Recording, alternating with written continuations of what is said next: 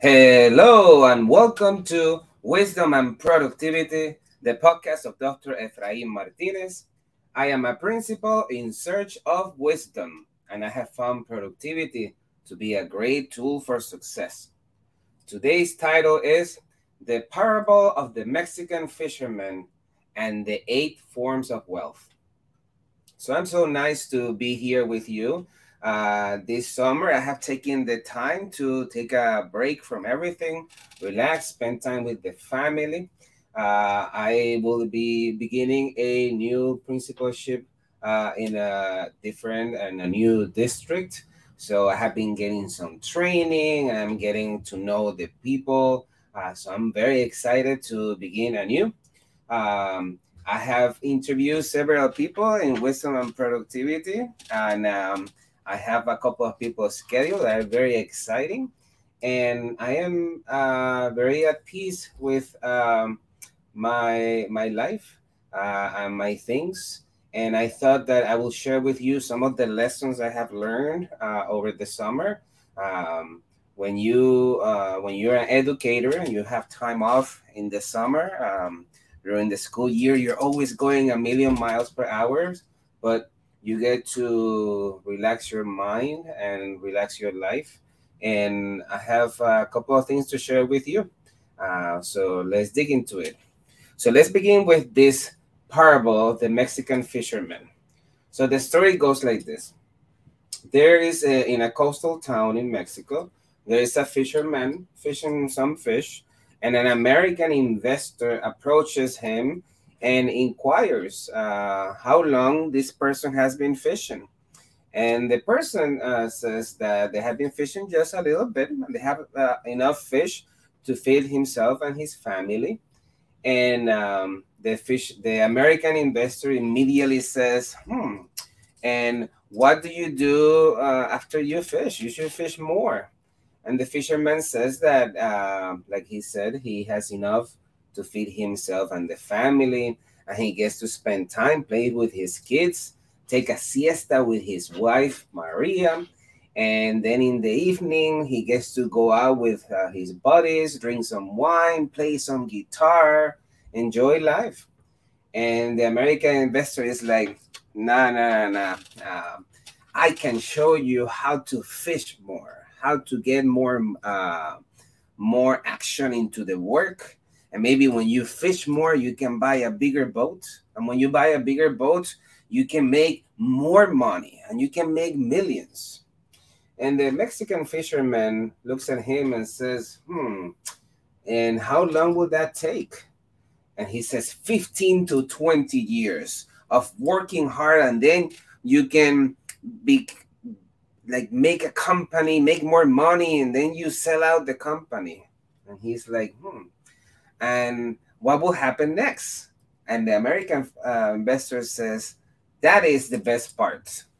After those 15, 20 years, maybe more, you can sell your company and you can retire and you can live in a coastal town, and then you can spend more time with your children. You can be with your wife, Maria, and take all the siestas that you want. And at night, you can also go out with your friends and play the guitar and drink some wine. So, what is the lesson here? Don't go out looking for gold when the gold is right here, there where you are. Often, we live our lives as if we are missing something, as if we need more, because this is how our society has instructed us, that we have to be more. We have to have that Tesla. We have to have the most expensive bills. We have to work extra hard. And yet we get to ignore what is present, what is in front of us. And often we get to regret that. There's a quote by Thomas Campbell that says, "To live in hearts we leave behind is not to die." And often we read and we see and we hear about people who are in their deathbed and they are not with their loved ones because their loved ones have not felt the love from them. because they have invested so much of their time and valuable moments working and ignoring what was in front of them. So I want to make sure, viewers and listeners of the show, that you realize that there are many more forms of wealth other than finances. I am not saying that finances are not important. Of course they are, right? You have to ensure that you make a living of yourself and you budget appropriately, and perhaps you can invest. But making money, it is not the only form of wealth. In fact, let me show you Robin Sharma's 8 forms of wealth, and let's go dig in with all of them so we are on the same page. So let me see if I can put here very nicely. There you go, 8 forms of wealth. Okay, so let's start with number 1. The number 1 self form of wealth, according to Robin Sharma, is self-mastery, right? Like Socrates says, know thyself. So the first thing you need to focus is, are you a master of your own emotions? Are you a master of your own behaviors and the things that you do? Do you have control of what you do? Have you been improving yourself at least 1% better every day? Or are you just ignoring that? Are you just living life and taking everything that is given to you? Or are you, for example, ensuring that everything that you do a little bit better every day? That self-mastery goes not only at home with your family and loved ones, with yourself, but also with the people that you get to work with, the people that you get to serve. Are you being the best version of who you can be? That is the number 1 form of wealth. Number 2, super connected, health. Are you doing everything possible to ensure you have the best health that you can have? Are you being aware of what you are eating, of what you are drinking? Are you aware of the amount of sleep you're taking? Are you exercising? Are you walking? Are you trying to get the best products possible to consume, to put in your temple, in your body? Are you going to the doctor? Are you going to the dentist? Are you doing what you can do to ensure you have the best health possible? In his book on longevity, Peter Attia says that medicine, the field of medicine, often feels like he's telling us about a dream he's having. There's all these eggs being thrown in the air, and the medic, therefore us as human beings, are trying to catch as many eggs as we can in order to safeguard our own health. But it doesn't have to be like that. It can be a way that we can be conscious of what we are doing to ensure that we have the best health possible. It doesn't matter how much money you can have, but if you have a toothache, you're going to be miserable. So please keep in mind that health is a form of wealth. Number 3, family, whatever that means to you. But this is so important, because no matter how successful you can be, if you are disregarding your family, the time that you are with them, if you are not being present, let me tell you, time flies by. It doesn't matter. It doesn't discriminate. Time continues. And you want to ensure that you don't miss the important moments. But don't worry, because maybe you're thinking, oh, my goodness, I have failed to do A, Y, and C. Well, tomorrow is always or today is always an opportunity to do better. Make an effort. Ensure that your family can feel that you are doing the best that you can to ensure that they have a better life, a better moment, a better second.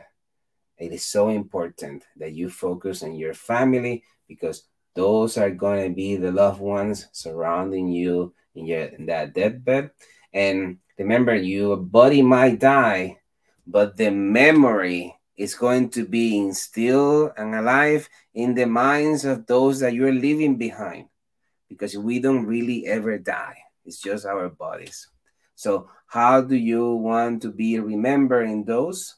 That's going to determine how happy and how wealthy you're going to be in your life. Number 4, your craft. Okay. If you are a person who's serving in a restaurant, a person who is a surgeon, a person who is teaching, a person who is cleaning, a person that is inputting data, make sure that you do the best, that you have the best quality of what you do. Think about it. Like, whatever you are doing is going to be an accumulation of experiences that are going to determine the quality of life that you're going to get. So if you start with a job that you don't like doing, and you are waiting to get the job that you really want to do, know that the quality of work that you do in that job that you don't want to do is going to determine the life experiences you are going to acquire in order, when you get the job that you want, it's going to determine the quality of the product you produce. Let me give you an example. When I graduated from university, I was lost. I couldn't find a job. I didn't have direction. And I landed a position in a university hospital, inputting data. I was a database coordinator. And let me tell you how much I disliked that job. I was miserable. I knew I was not meant to be there. But, you know, I never had a mentor, never ever told me, or I never thought about that what I do there is going to be part of my life experience, and it's going to help me in the future, even if I cannot understand it at that moment. So if I could go back, I will have ensured that the quality of work that I will do and the interest and my presence was the utmost best I could do, because that will have determined how well I was going to do in the future. One thing I remember at that work is that while serving sandwiches and coffee during the professional development of medical doctors, I got to see how much esteem, how they treated each other, how they respected each other's expertise, how they discussed what was being learned, how much they pay attention, how they took notes. And I took with me those experiences to my career as an educator and as a school principal.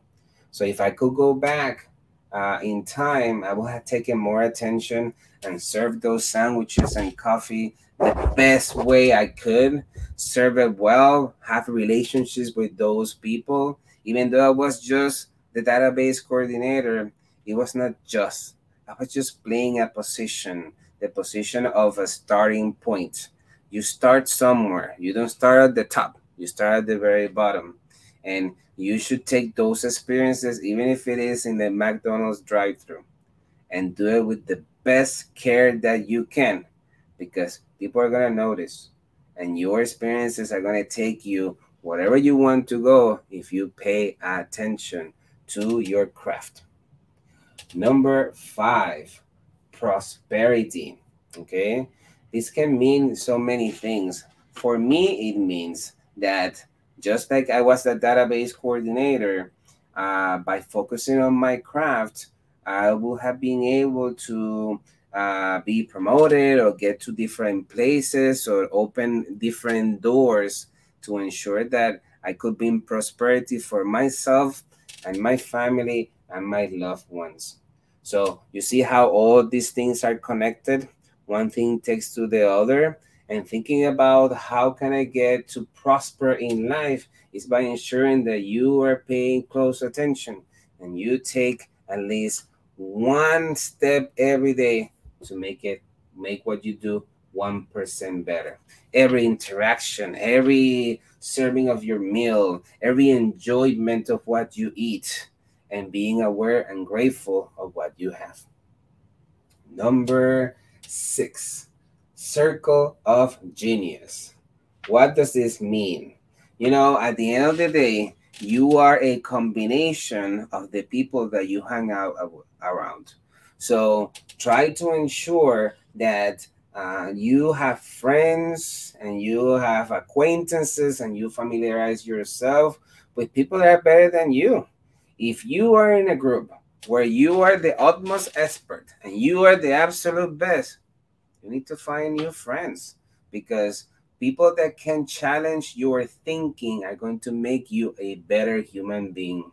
So be around geniuses, and geniuses come in all shapes and sizes. I'm not talking about degrees or experiences. I'm talking about people that can do something absolutely better than anyone. Think about a position in a game. Let's say soccer, right? You have someone who might not be Messi or Ronaldo, who work at the front and score the goals. Well, you also need people that are defense or are the goalkeeper or the midfielders passing the ball. You need them to be the utmost quality. You need them to be the best. Or in basketball, you don't have 5 Michael Jordans in the team. You have 1, but you also have your Scottie Pippen, and you have your Dennis Rodman, and you have your Cartwright and Kukoc and Paxson. You have or everybody has to play their position to the utmost expertise. So you need to familiarize yourself with those geniuses, those people that are the experts in their field, because even if they are not in your own field, they inform what you do and they make you a better human being, a better professional. Number 7, adventure, okay? Go out there and explore the world. Maybe you cannot afford going on trips. That is okay. You know what? In the city that you live, there must be awesome stuff that you can do and explore. Bring your more awareness to your brain about the beauty of life, about the discovery. Adventure can be doing something that you don't do. It can be cleaning your home and putting it spotless, and bringing that sense of newness of what you already own. Make sure that you ignore the habit that we have to just go to sleep, wake up, go to work, I'm here, I go home, I go to sleep, go to work, I'm here.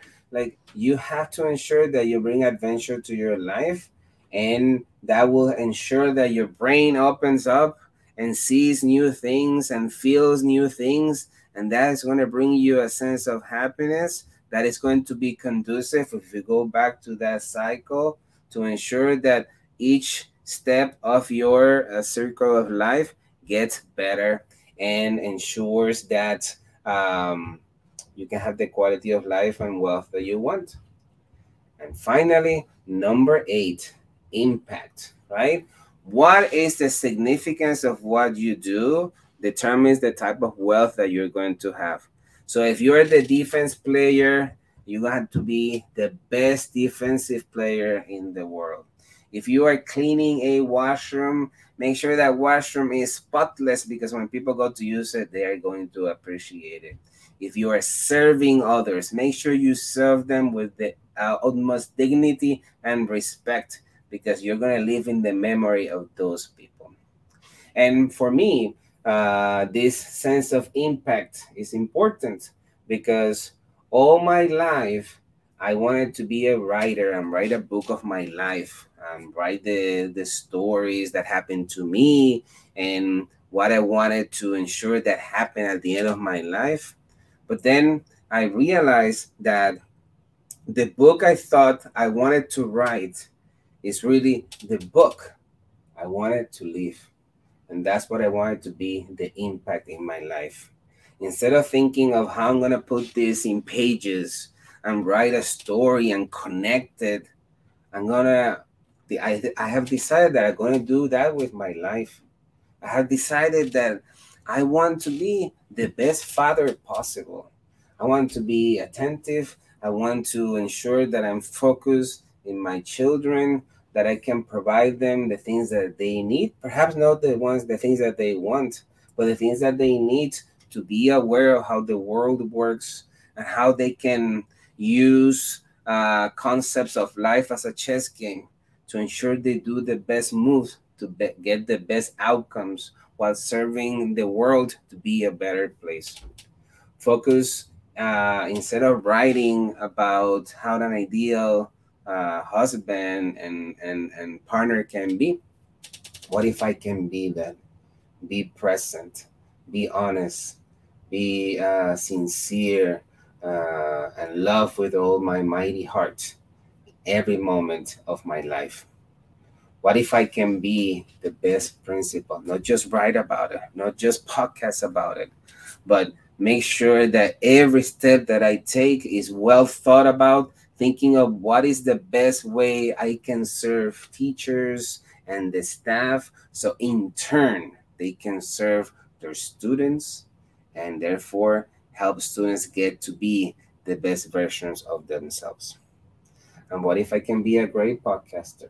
What if I can just ignore these rules? I have to be editing videos and checking the stats on how many people are seeing it and seeing the podcast as a reflection of